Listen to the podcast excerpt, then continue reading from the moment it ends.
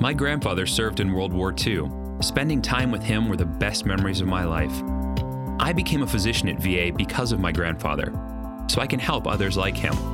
I can't imagine working with better doctors or a more dedicated staff. I'm fulfilling my life's mission with the help of my team and thanks to these veterans. I'm proud to be a doctor at V A and proud to honor my grandfather every day. Search V A Careers to find out more.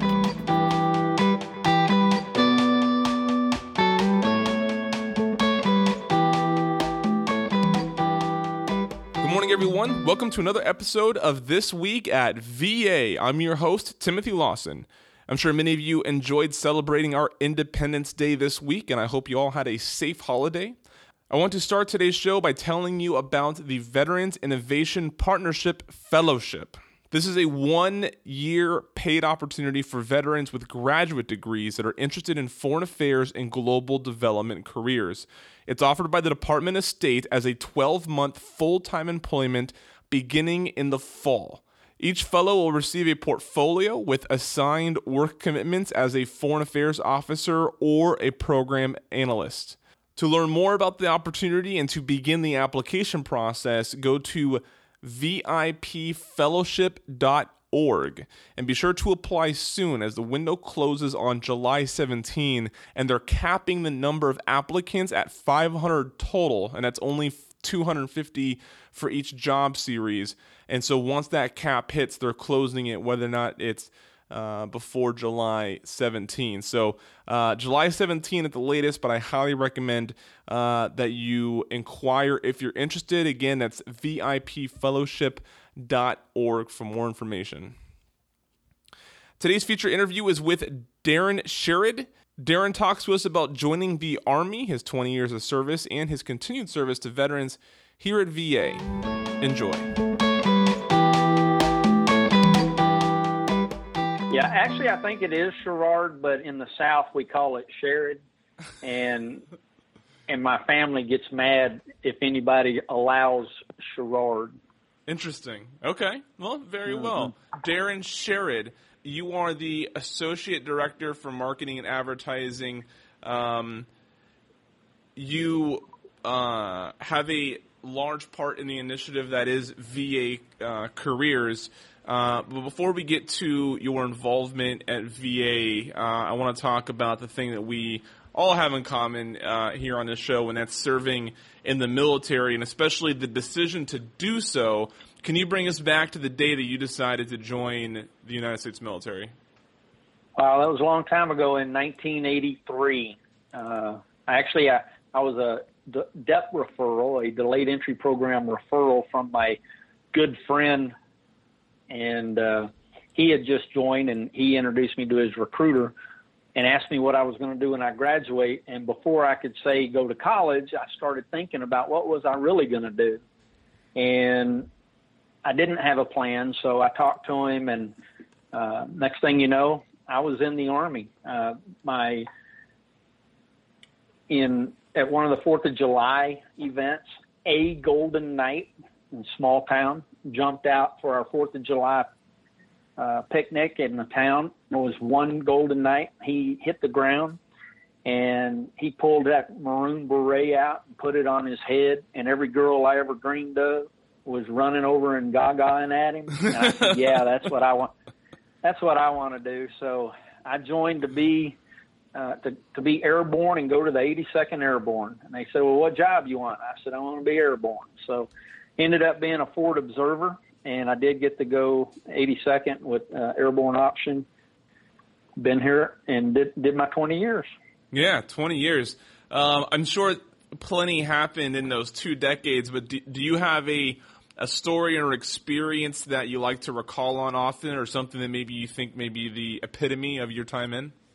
I think one of the The biggest things that I learned is I was just really fortunate with great leaders.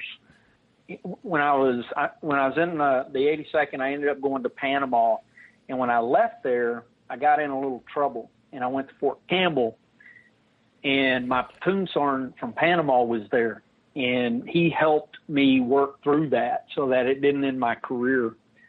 And then later on, I got drafted into recruiting, and the non-commissioned officer that ran the office in Mesquite, Texas, was a great man from Louisiana, and and he taught me how to do something that I had no idea or desire to do, and I ended up uh, finishing staying in it and being very successful at it.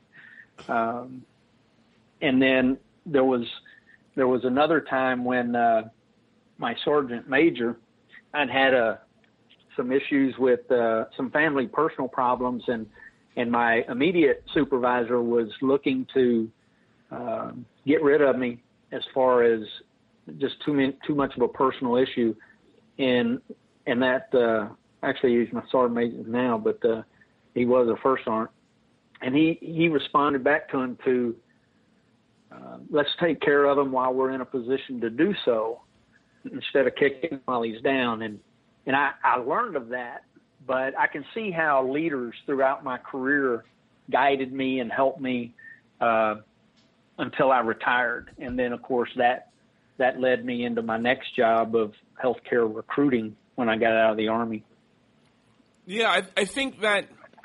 That is such a great example of uh, leadership that ha- that is seen, not only, you know, especially in the military, of um, being able to look at a service member who isn't in the best spot, and instead of taking uh, you know you have options as a leader, and you could discipline them in a way that makes it seem like you're giving them proper consequence for their actions, or you can. Um, you can, you know, make sure that they are aware of the uh, of where they're at and why they're there, but take the step that nurtures them and helps them get back on the right foot. Yeah, it, it was it was really a great lesson in empathy and, and compassion that I learned. Uh, I'm not your gent- gentler, kindler first sergeant, but uh, but he sure taught taught me. taught me empathy from that. Yeah. So you got out after twenty years. Um, were did you feel like you were ready? That would have been, what, two thousand three? two thousand three, yeah. Yeah. Did you, did you feel like you were prepared? Uh, I did. I did. I was. I really felt so. Um, I went to the transitional classes at Fort Knox, Kentucky, and they started off with, you're going to take a thirty percent pay cut and you're kind of starting over. So don't go out there expecting the moon. And I was a little disappointed because being in recruiting, I had been recruited for other positions within uh, sales and and recruiting positions in the private sector. I also had an opportunity from someone I knew to go partner with them in running a nurse staffing company. So I was really fortunate that I had a job lined up equal to or better than what I had at that time. I realize that doesn't happen to everybody, but I do, uh, I do feel that being realistic in, in what our experience and education is, and uh, taking the steps, you know, that we, we chart our own path. We're not destined uh, from what the transition assistant office tells us. So, uh, you know, I can, sh- I see examples all the time of, of senior non-commissioned officers getting out, uh, officers getting out and doing very well or doing very poorly. And a lot of it has to do with, uh, just what it was in the military, uh, make, you know, it's your career, what you make out of it. So that, that, that was, that was kind of my biggest thing, getting out. Um, Now, when I learned five years later in two thousand eight, when the market uh, turned around, is that I was not prepared. Hmm. I had a ton, a ton of experience, but I didn't have an education. So I was forty years old, uh, beginning forty-two, I think, beginning to do interviews uh, for positions that my competitors had college degrees and masters and. And I didn't have those. And so it, it, it was an eye opener. I also had to learn how to, uh, job hunt, uh, and to, to network and, and everything kind of from scratch. So I kind of did my transition five years after I got out, and I found the, the position that I'm in now was uh, healthcare recruitment, marketing, and advertising. And it was about a year after Katrina in New Orleans. And uh, as my father said, there's probably not one person that had the background exactly the same as that job description. And at that time, I would imagine not a lot applied to go to New Orleans after Katrina. So um, fortunate for me, I don't think I had a lot of competition. And being a service-connected disabled veteran with the hiring preference, the uh, I was I was picked up for it, and been here ever since. Yeah, it's it's interesting that you. Um, I think that's that's a story I don't think we hear enough, and it clearly has to happen. Is someone who transitioned initially well, but then when it came to a career transition later on, faced difficulties, uh, and maybe I don't know if maybe they're more difficult at that point because you don't have the. Uh, I don't know the right word for it. I want to say the the luxury of being in transition, if that makes sense, um, or being between jobs when it makes sense. You're sort of, um, I think, the pressure to uh, to take the next step is maybe weighs a little bit more. Um, have you so you didn't have you tried? Uh, you said you didn't have an education. Did you ever go back to get that education? I did. Kind of a, a couple of things about that is is. Technically, you know, when I left that uh, private company, I was technically unemployed. I did have a severance package, and I had some uh, cashed-in vacation time. Uh, so I went and saw the veteran service officer at the county office. He referred me. He he reminded me I was unemployed and that I should go see the uh, vocab rehab counselor because I would be likely eligible for that. And so I went and talked to him. And I shared with them my experience, and I'd had about maybe sixty credit hours through this and that while I was in the Army. But they had a program. I learned of a program called matriculation where they evaluate your skills, education, experience, uh, and they can accept you into a master's program without a bachelor's degree. So I applied at T C U in Texas. Uh, and I ended up not getting accepted for that. And after I got the job, I uh, in New Orleans, I moved down and applied at Tulane, and I got accepted into their executive M B A program. Uh, however, since I was employed, vocab rehab uh, was not an option anymore, and so I didn't go there. So, but I did end up using uh, the nine eleven G I Bill. I had twenty-three months. Uh, of that. Um, so I got seventy percent benefits, and, and I went to uh, online college uh, and finished up with a bachelor's in applied management. And currently I'm enrolled again into, in uh, working on an M B A. Wow. That's, uh, that's pretty cool. I, I, um, were you pursuing the M B A again? Uh, at Liberty University. Liberty. Okay, cool. So you got in your position that you're in now here at V A in two thousand eight. What what is it about the? Oh, actually, let's let's uh, let's rewind a little. Two two questions that I uh, I kind of glossed over. Um, the first during during your transition, I mean, you said you had a smooth one. Um, did you experience any sort of emotional crisis that a lot of veterans do when they're when they separate from the military, either through identity or other transitional uh, issues, maybe outside of your career? Well, you know, as when you asked me to do this, I thought about how honest I would be and open, and that, you know, that it was, it was a big thing. Uh, just as an example, by oh five, uh, I was divorced, and I'd been married to for sixteen years, and I found myself a year after getting out of the Army, uh, divorced and raising a couple of kids, um, and so my life really changed, and then. But until I got to the V A and I came here, but for the last five, for the five years after I got out, I had uh, some issues with uh, like panic attacks and anxiety uh, that uh, a lot of our veterans experience now. it, uh, it it was definitely a new thing. So I guess my point to it is, is once you sh- slow down your mind and your body, uh, things from nineteen eighty-five can come back to say hello. And if you haven't dealt with them, you'll be dealing with them at some point. And so uh, I ran to the V A, and uh, they they helped me out and, and helped me figure out what was going on, and and uh, uh, helped me find a way to where, you know, I, I can still serve work uh, while still taking care of myself. Yeah.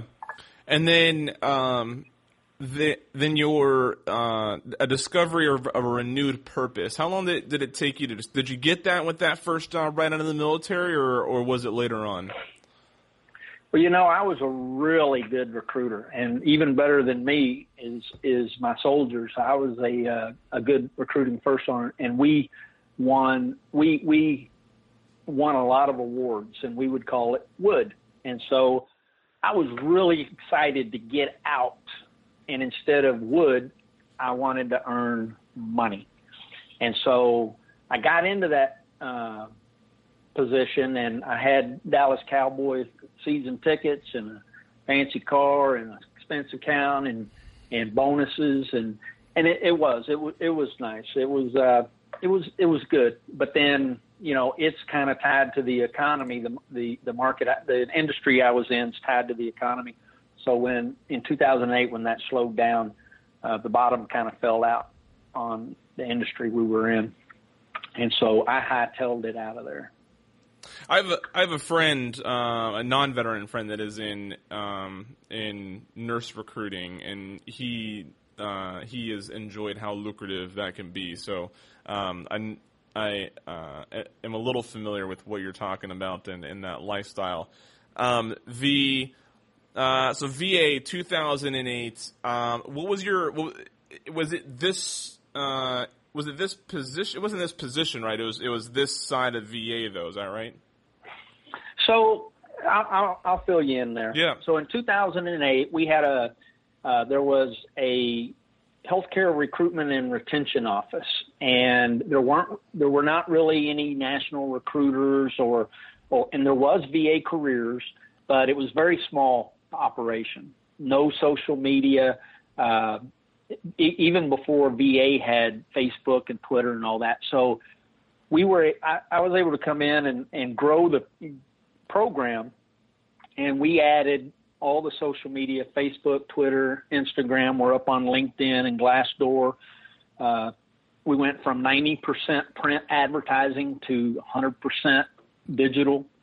Uh, and those, And it was about the time uh, President Obama came in, and he was very pro-digital and electronic and no printing. So uh, we took all of the mass quantities of printed brochures, and we made them digital brochures, and we stopped printing.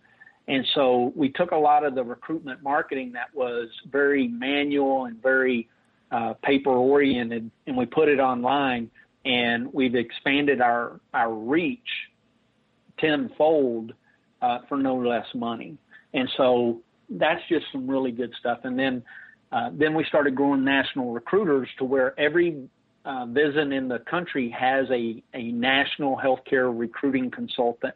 And I support them, in addition to V A Careers promotions, I support them with uh, uh, very specific marketing programs and uh, and tools for them. And so it's been an exciting time. And anytime something happens uh, anywhere in the news, uh, you, we we are usually one of the first calls of, of we need to get turn on the faucet to get leads going to the, whatever the area of the country it is. Uh, and and we we're able to do that very well because the V A is a preferred employer. And While and, and a lot of times when the, the challenges come, it's because we're so it's so competitive uh, that it, it re- you really have to you know you really have to be competitive in, in your application process in, in order to get through. Yeah, for uh, for those that are listening that may have uh, or that are listening intently because they're interested in a career at V A, how does one make their resume, their application competitive? Well, the first thing you do is you go to v a careers dot v a dot gov. That is our career website. And you identify the how, how to apply and the tips. And you become a student. Um, you know, when I started applying for jobs with for the federal government, I just had a resume, I uploaded stuff, and and I just applied for everything. But that it doesn't work. I learned that rather than a shotgun approach, you have to take a sniper approach. So if you take a look at my hist- uh, job history and experience and compare it to the original job announcement of what they were looking for, it's almost identical. And and and so when you find a job that, that you're qualified for, you know, not, not because of education or, or because we think so, but because when you read that, it's like exactly what you've done. Then you have to take your resume and you have to adapt it to the job announcement. And what I mean by that is, is this is two thousand seventeen. So everything is ran digitally. And so the keywords are plugged in to the system. Uh, you know, we, the V A gets over a million applications annually, and we have to hire about forty-four thousand. So when you look at those numbers, you can see one, you know, in, individuals sitting around trying to pick through a million applications would be very challenging. So, so the first step is there's is uh, to be able to have have the the system pick up your skills and your experience that the position needs. And so once you get once you do that, and I, you know, where I used to could, would do an application an hour, you know, I would, you know, in reality, you can spend a week is week get preparing to apply for one position uh, that you're really really qualified for. Um, for veterans, V A for vets at v a dot gov. There's assistance there. A lot of the veteran service officers uh, and and companies host uh, classes and and different things to help with resumes. And, and you know, I, I was fortunate being in recruiting that I kind of had a taste of that.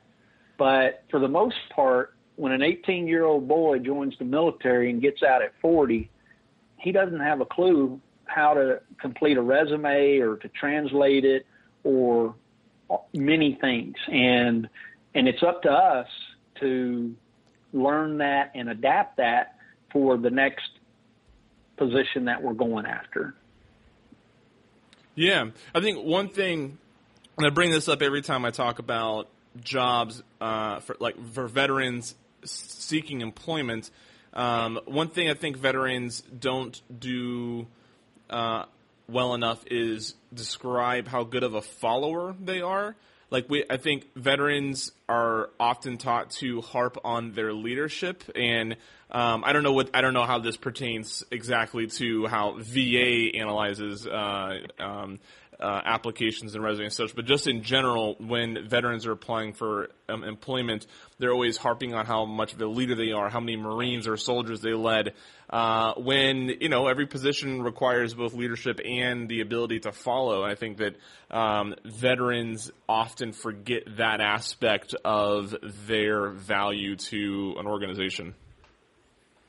I agree, and you know it, it, it made me think of an actual hiring event we had many years ago, and uh, I'm not going to share the individual's name, but he come up to the table. And he didn't like the way things were going, so he began to let me know about it. And as I looked at his resume, I saw that he had, he was a lieutenant colonel out of the Army. And and I tried to be nice for a minute until I told him, uh, well, you're probably not going to get hired. You're probably not getting a interview because they don't want to hire work with you. I know I don't. And it was because the aggression and the mannerisms that he was portraying uh, were kind of forceful. And if you take a look at the civilian population, most of them are not prepared for one of us to be up in their face. And so we have to make sure that we, our communication skills and our mannerisms and our uh, body language is comparable and relatable at the employer we're looking to be with. Yeah.